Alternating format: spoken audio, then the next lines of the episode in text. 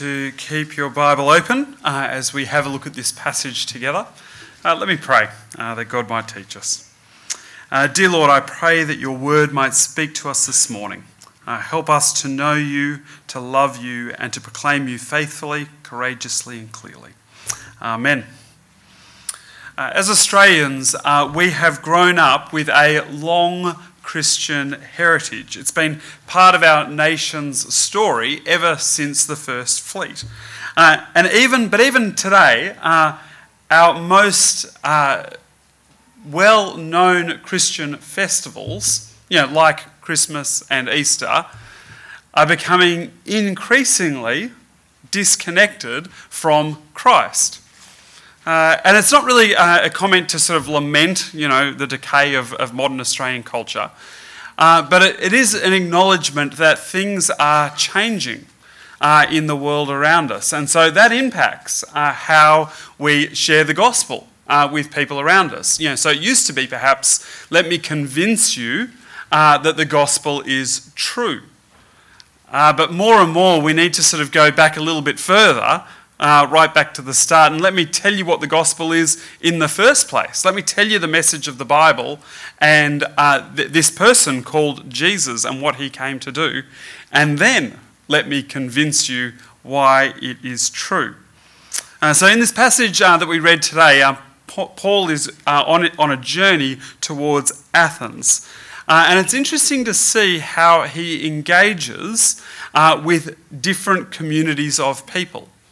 Uh, so the gospel message doesn't change, but how he presents the gospel uh, changes dramatically. Uh, so, to provide some context, uh, Paul has been travelling north from Jerusalem.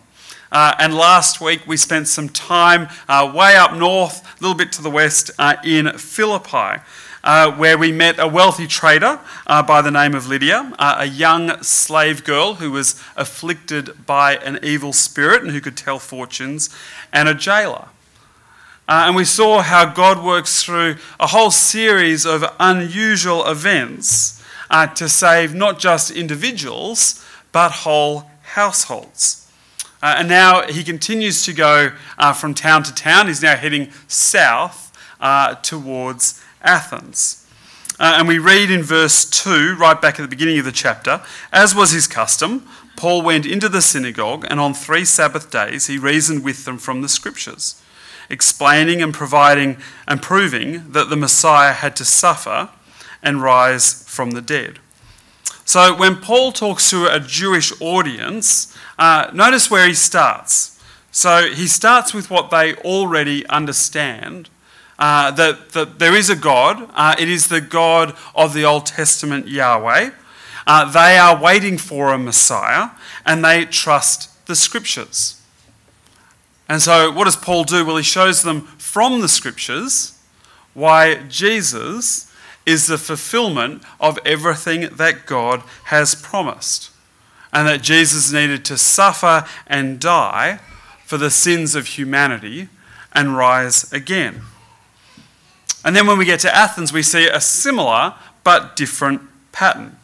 Uh, so we pick up uh, the account at verse 16. While Paul was waiting for them, uh, for his travelling companions in Athens, he was greatly distressed to see that the city was full of idols. So, Athens uh, was the native city of the great philosophers of Socrates and Plato. Uh, it was the adopted home of Aristotle and Epicurus. Uh, so it has a long and prestigious history of philosophical thought. And even though Athens was uh, a long way from being a world power uh, that it had been once upon a time, so 340 odd years ago, uh, they were ruling the world. Uh, by the time Paul's walking through the city, not so much. Uh, but philosophical thought was still a big part of their culture. So, verse 21 all the Athenians and the foreigners who lived there spent their time doing nothing but talking about and listening to the latest ideas. So, that was sort of part of their, their cultural world. Uh, and the, world, the word philosophy means uh, a love of wisdom. So, it seeks to answer questions like uh, what is the meaning of life? What is my purpose, uh, what is right and wrong and virtuous. And often, uh, Greek philosophical thought engaged with those questions with a very broad view of the gods. So, for some, uh, God was everywhere and in everything, uh, what we call pantheistic. Uh, for others, uh, God had sort of established uh, the, the natural laws of things. Uh, and right and wrong and virtue, uh, but they really had no personal interest or investment in what humans did. It was really up to the humans to work out what to do with it. And so, as he wanders around this city, he sees a society that's deeply devoted to their religion and their idols. But he also recognizes that they are a culture and a society that has their trust that is deeply misplaced. So, look at this picture here. Uh, I, am kind of hoping you don't recognise anyone in the picture. Uh, it's not about anyone in particular. Uh, but yeah, what do you see? You know, do, do we see uh, you know, a, a, crowd of people? Uh, we see our local shopping centre, if you haven't recognised it. Uh, yeah, you might see stuff you want to buy. but do we see people who desperately need Christ? people who need to be saved? Uh, most of the time when I walk through the square, I, I'm more concerned about the coffee and where I'm about to buy the coffee uh, than I am about all the people I'm walking past. Uh, but for Paul, as he walks through the, this city uh, of Athens, uh, he is deeply distressed when he sees a whole society of people who do not know Christ and who need to know Christ. And so his response was to do something about it. Uh, so, verse 17. Uh, so he reasoned in the synagogue with both Jews and God fearing Greeks, as well as in the marketplace day by day with those who happened to be there. And the marketplace in the Areopagus becomes the focus of Luke's attention for the rest of this chapter.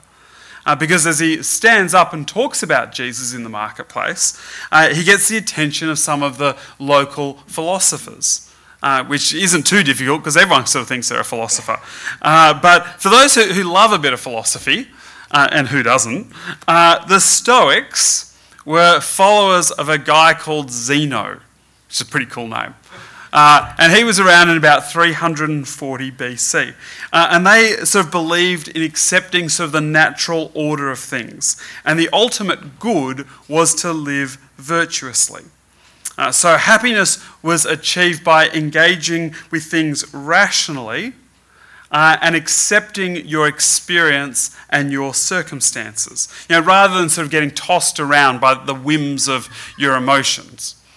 You know, so one, one minute you're happy, then you're sad, then you're joyous, then you're fearful, then you're jealous. Uh, then you're sort of back to joyful again. Uh, and that's sort of just one Facebook post. You know, you go through the, the rest of your day. Uh, you know, for, for the Stoic, that they would say, know, leave all of that behind. You are in control. Uh, so start thinking with your, your brain and stop thinking with your heart. Uh, the Epicureans, on the other hand, uh, were all about seeking pleasure and avoiding pain. Uh, but they weren't into excess, because if you have too much of a good thing, then that can end up being painful. Uh, so it was sort of like, you know, if you're going to have the, you want to have the perfect meal, but you don't want to eat too much because you don't want to go home feeling all bloated and stuff. Uh, so the Epicureans, you know, trying to find that Goldilocks point. Not too much, not too little. Uh, so the Epicureans and the Stoics had very different philosophies of life, uh, but they did have something in common, and that was uh, both of them rejected the idea that there was an afterlife. Uh, so there is no resurrection, there is no heaven, there is no hell. And so when Paul stands up and speaks in the marketplace uh, about the resurrection, he's not speaking to a sympathetic audience. Uh, they might disagree with each other, uh, but they really disagree with Paul. And so for some, uh, they hear what he's saying and, and, they just think he's a bit of a babbling idiot. Uh, but for others, uh, they're kind of curious about what he's saying and this teaching. Uh, so they invite him to speak, speak at a meeting of the Areopagus, which is kind of like uh, the Athenian equivalent of the Sanhedrin in Jerusalem. So it was sort of a, a centre of political power, of legal power, of philosophical thought. And so people would, would gather together, you know, to, to listen to the, these ideas. Uh, so it was quite prestigious uh, to be invited to come and speak. Uh, and so uh, verse well, I'm not sure, I didn't put my verse number. But people of Athens, this is how he stands up and speaks. People of Athens, I see that in every way you are very religious.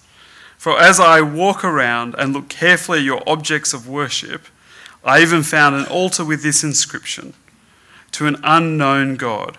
So you are ignorant of the very thing you worship, and this is what I'm going to proclaim to you. And so that's how Paul starts as he stands up uh, in front of this crowd. He goes, You guys uh, believe in, in gods. So we've got that in common. Uh, you guys acknowledge that there is a God that you don't know about. Uh, so let me stand up and speak to you about what I know about what you don't know. You know? Got it? You with me?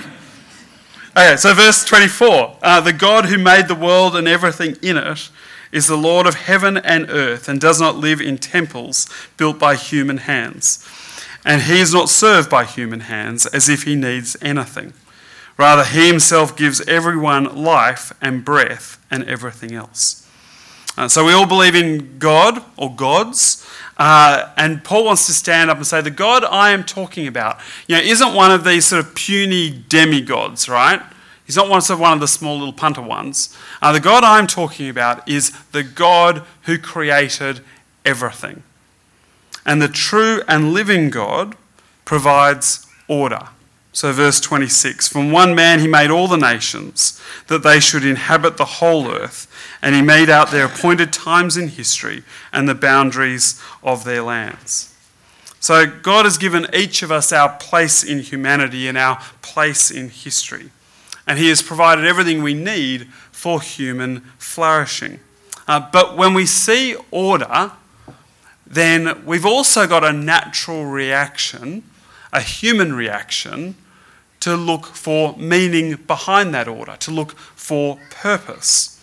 And really, that's what philosophy is all about. It's trying to find answers. Uh, but so often, of course, we look inside ourselves for answers, uh, or we look at one another for answers uh, instead of looking to something bigger, something greater, something more powerful.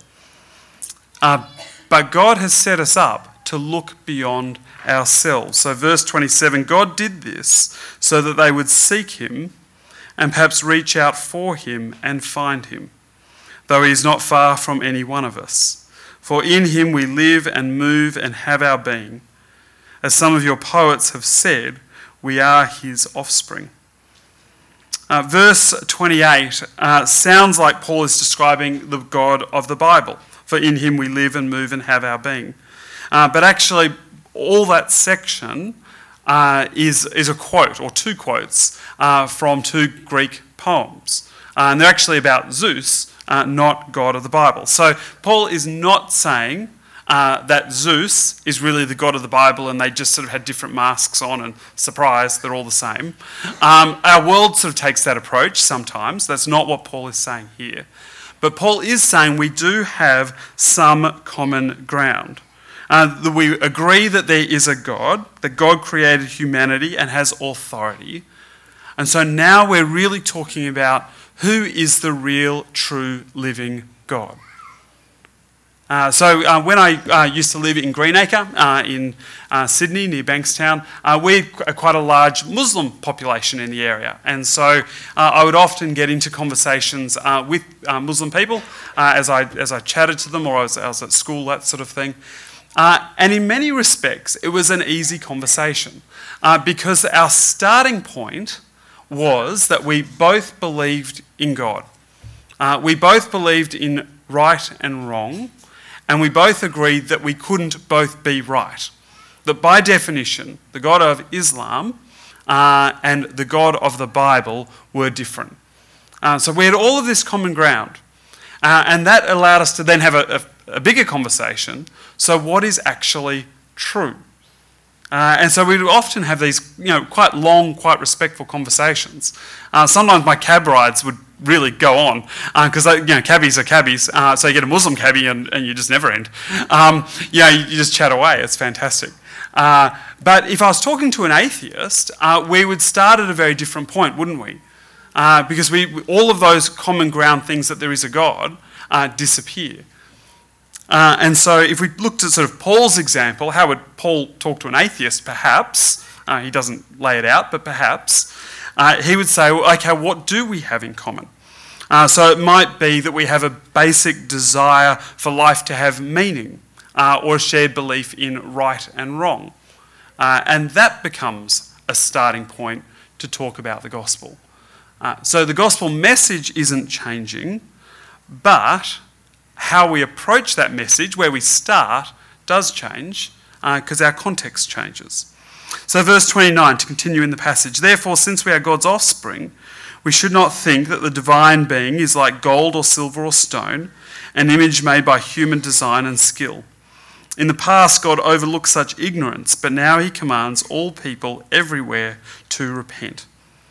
So, Paul, the member of the the members of the Areopagus uh, agree uh, again that, that uh, God, uh, we are God's offspring, uh, and he calls them to reject the, the, the, folly of these, of these idols.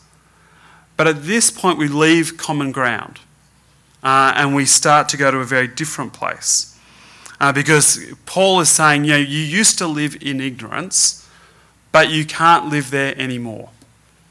you have now heard the truth and you need to respond. Uh, it's hard to know exactly what Paul means by God overlooked such ignorance. Uh, does that mean that God doesn't judge uh, people who have never heard about Jesus or never had a chance to respond? Uh, in one sense, we, that, that's not answered in this passage. Uh, it's actually not the point of this passage. The point of the passage isn't what happens to those who are ignorant, but that you cannot be ignorant and that you are not ignorant. Uh, ultimately, uh, that question of how does God judge those who have never heard, uh, we have to leave that to the justice of God. Uh, we certainly know that no one is righteous, not even one. We are all sinners. Um, so no one can claim to be innocent. But how God judges the ignorant uh, is really a matter before God uh, and we leave that to God. But that is not our excuse, is it? Uh, I mean, it's really not our excuse as we sit here today. Uh, we have heard the gospel. Uh, we have no excuse not to respond and to repent and believe. And he points them as the ultimate proof of what he is saying to the resurrection. So, verse 31. For he has set a day when he will judge the world with justice by the man he has appointed. He has given proof of this to everyone by raising him from the dead. Uh, and again, this is where we've well and truly left common ground behind. So, for the Greeks, uh, they don't believe there is any future accountability. Uh, there is no judgment, there's no resurrection, there are no consequences for your actions beyond what sort of the gods might sort of dish out day to day. But here, Paul proclaims Jesus, a man who shared in our humanity, who is now sitting at the right hand of the Father. And we need to repent of our misguided loyalties, uh, whether that's uh, an idol uh, that we worship, uh, or more metaphorically, uh, those idols in our life, uh, where we try to replace God with other things or we try to replace God with our own right for self determination. And we need to repent of those things and recognize God for who He is. So the heavens declare the glory of God, and all of creation shows us that there is order and purpose. But it's only once we look at the resurrection that we can look at not just that there is a God, but who that God actually is that really is the God who has revealed himself in the scriptures, the God who raised Jesus from the dead. So our, our existence isn't just limited to this life, is it? You know, sometimes we live as if it is. that it's all about the here and now. But in the resurrection, we see that God has defeated the consequences of our sin. And in the resurrection, we see our future. That if God raised Jesus, that God will also raise us. Uh, and unsurprisingly, uh, as this crowd uh, hear these words from Paul, uh, you get two very strong reactions. Uh, so, for some, the idea of a resurrection is simply too far fetched. We are thinking, rational, sophisticated human beings who live in a sophisticated society. If we're hearing it today, you'd say, oh, it's for t- 2019 for crying out loud. You know, surely we've moved on from these superstitious things. Uh, and we say that with a, a certain um, confidence and a bravado, I think, on a cultural level. Uh, but at the same time, uh, there is a level of uncertainty, isn't there? Which is then what is our meaning in life? What is our purpose? Why am I here? Does my life actually have any real value? Uh, if that's you, then can I encourage you to work it out? You know, if the issue is the historicity of the resurrection, uh, then, then explore that. Look at, look at it historically. Uh, look at the in, internal biblical accounts, look at the external uh, witnesses. Uh, you know, if you don't like reading the books, then uh, watch the YouTube you know, videos of the people who wrote the books. Uh, but work out well, what are the obstacles there that, that, that are getting in your way. Uh, for others, uh, it's not so much an, an, issue of historicity, but the way God relates with humanity. You know, Paul says God is not far from us, but often we don't feel that God is really conforming to our particular expectation of what that should look like. You know, why do bad things happen to good people? Uh, why doesn't God, uh, you know, sort of reveal himself? Why isn't there more sort of divine intervention? Uh, and at least part of that answer is because we are looking for divine intervention in the wrong places. And we don't see that God creating life is part of his divine intervention. Uh, but more perhaps significantly, we don't see that our salvation is the greatest divine intervention uh, that we could ever receive. Uh, that God would choose to save people for eternity. Uh, but in the moment, it just doesn't look that spectacular, does it? We sort of go, yeah, yeah, salvation, blah, blah. Um, now, can I just have an arm growing back or something? Um, you know, we, we, we, sort of go for the, the trinkets and the trivial uh, as opposed to the genuinely profound. Uh, we want God to, to perform in a particular way. Uh, perhaps it has very little to do with facts or expectations, and it's really just about freedom. And we struggle with the idea of submitting our lives to the Lordship of Christ. You know, we're so afraid of missing out that we're blind to the fact that we are missing out on God's grace and mercy. Uh, but whatever the obstacle, you know, can I encourage us to work it out? Uh, because there is a lot at stake. For he has set a day when he will judge the world with justice. But there's also a lot at stake in the present, isn't there? Because it shapes how we view our purpose in life. Uh, it shapes how we view right and wrong. Uh, and to at least, you know, there's one point of contact with us and the Stoics that we want to live rightly. Now, of course, the other reaction to Paul's message was to believe. Uh, and for many of us, that's exactly what we've done. And so, as believers, uh, we now have something wonderful, uh, but we also have a responsibility uh, to share that wonderful news uh, with the world around us uh, to look at our community and to walk through the square and go, these people need to hear about Christ. Uh, and as we do that, uh, we cannot compromise the gospel message. Uh, we can't make it more palatable for our culture or more acceptable. Uh, the gospel doesn't change. We still need to talk about sin. We still need to talk about the need to repent and believe. We still need to talk about obedience. But how do we do that uh, in a way that at least starts with some common ground? Are there opportunities there uh, to start with what we agree on and move from that starting point to what the gospel has to say? Uh, and as we do our bit, of course, we recognise that God's sovereign, uh, that God is working through us to fulfill His plans. And ultimately, God is the one who changes hearts and minds. And so we pray, don't we? We pray that God might use our very humble efforts and our sometimes bumbling words to do great things. Let me pray. Dear Lord, we thank you that your word doesn't change. Our culture might change, our, our, own understanding might change, but your word doesn't change. Uh, that we all need to come back to you to recognize that we are sinners, uh, but also to recognize that we are loved and that you offer to give us life. And so, Lord, I pray that we know that deeply uh, within ourselves. Uh, Lord, I pray that we live it out. Uh, and Lord, I pray that we proclaim it joyfully, thankfully, courageously uh, that you might choose to work through us to gather your people. Amen.